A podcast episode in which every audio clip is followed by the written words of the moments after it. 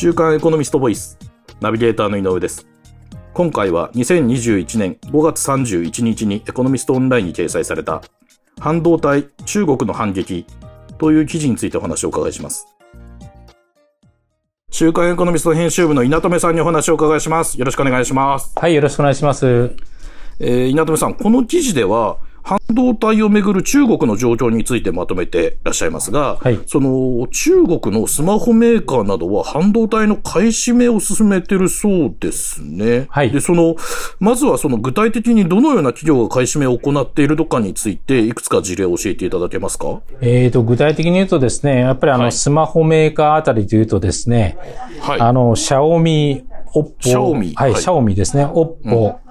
うん、まあ、ビ、ビーボーですね。はい。まあ、こういうところがですね、実は半導体マーケットで、買い占めに走ってるというふうに言われてますね。はい。なるほど。あの、なん、なぜそれらのその中国メーカーは半導体の買い占めを行ってるんでしょう？これ、やはりあの、米中対立が非常に大きな要因になってまして、はあ。あはい。あの、まあ、彼らのライバルには当然ファーウェイというですね、うん、まあ、あの、本当に、えー、まあ、最大規模のあの、うんうん、あの、スマホメーカーがあるんですけども、はい。ここはですね、その、まあ、米国政府からまあ制裁を受けて、はい。あの、半導体が買えなくなっちゃったんですよね。うん、うん。はい。それでですね、まあ、あの、非常にあの、大きなシェアを持ってたんですが、ここはバーッともう、えー、半導体が買えなくなっちゃったんで、はい。まあ、あの、新、新機種も出せなくなって、シェアをバーッと落としてしまったということがありまして、うん、はい。それで、あの、この、今言ったシャオ、シャオミ、オッポ、ビボもですね、うん、今度は自分たちが生産対象になるんじゃないかなって不安があると。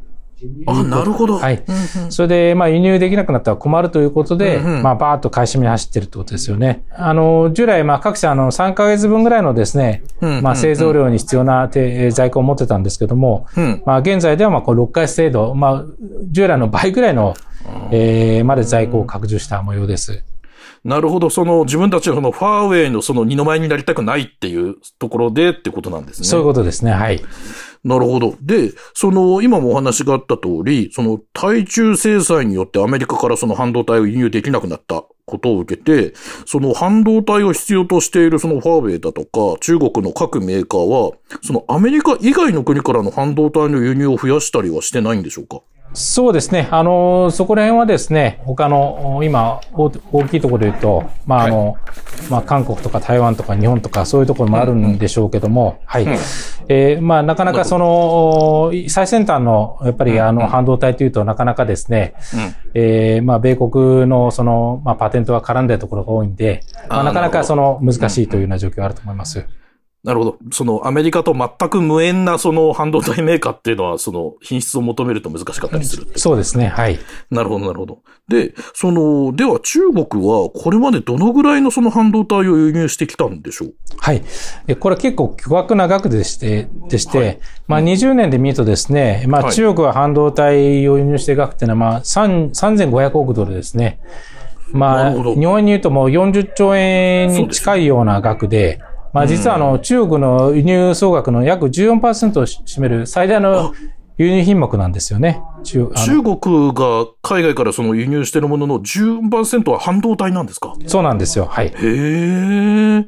あの、そう聞くと、そもそもちょっと疑問なんですけど、中国国内で半導体って生産していないんですか？いえ、いや、もちろんあの生産してます。まあ中国自体の中でもですね、はい、えー、まあ半導体っていうのはあの、うん、まあ国産のものっていうのがだいたい1416億ドルぐらいあるんですけども、はい。うんうん、ただあのまあ当然あの、全然その輸入額に比べるとですね。小さいですね。まあ小さいですよね。で、しかもその、当然、えっ、ー、と、中国で製造できるものっていうのは、はい、多分2世代、3世代前の古いものなんで、当然国際競争力の持つような製品を作ろうと思ったら、やっぱり海外の、まあ半導体に頼らざるを得ないと。特にアメリカ製ですよね。アメリカのパテントが変わったものに頼らざるを得ないということで。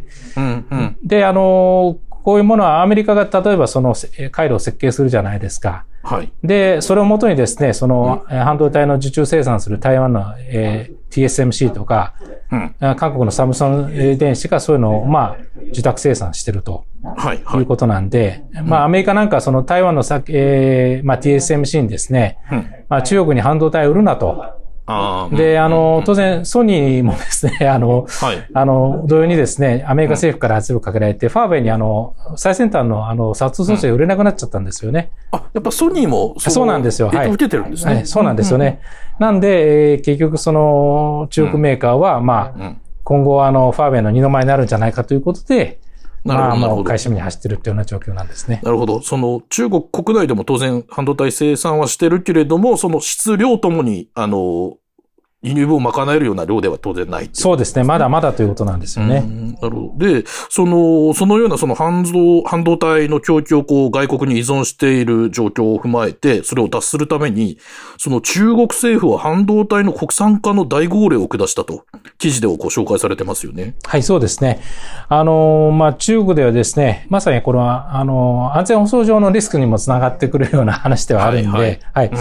えまあ、特にですね、まあ、原材料とか、はいまあ、製造設備とかファンドリーとか、まあ、そういうところでも国産化を進めようということで、まあ、大号令をかけて、まあ、巨額の補助金もか、えー、投じて、今やってるということなんですけども、まあ、ただなかなかそうですね、こういう5年か10年で、まあ、あの、まあ、米国とかですね、えー、こちら西側諸国が作ってるようなものっていうのは、まあ、すぐにはできないっていうのが現実問題としてありますね。なるほど。そのすべてをその国産化するのはなかなか難しいという、だろうということなんですよね。そうですね。はい。なの。で、その、ここまでお話をお伺いしてきたような、その、中国メーカーによる半導体の買い占めだとか、その中国政府による半導体の国産化への動きは、その日本や世界の経済の今後にもこう影響を与えてきたりするんでしょうか？そうですね。あのーこれもですね、結局その、はい、まあ、半導体の歴史っていうのは、まあ、ちょっと今回、米中対立という不幸な事実もあったんですけども、はい、実はですね、あの、意外とやっぱり国際分業っていうのは非常にうまくいってる分野っていうのは、半導体っていうのはあるんですよね。なんで、あの、まあ、今後もですね、うん、えっ、と、まあそういう米中制裁ということはあったりするんですけども、うん、まあ当然、当然中国というのは非常に大きな需要局なもんでですね、はい、ね、あの、例えばあの、今回、あの、日本の株式市場ってこの、今年入ってからですね、非常に日経平均があの3万円回復したとか、そういうようなトピックもあったりしたんですけども、はいはい、その際に原動力となったのが、うん、まあ中国に対するですね、その製造装置とか材料メーカーの輸出輸出がですね、うん、えー、そういう会社の業績の向上につながって、まあそれがまあ日経平均を押し上げたという面があるんですよね。うん、なんで、だから結局その、まあ、紆余曲折あると思うんですけども、まあ、結局中国の市場が拡大してですね、中国自体のその地場の半導体産業がですね、えー、まあ、力をつけてくれば、当然我々日本に対してもですね、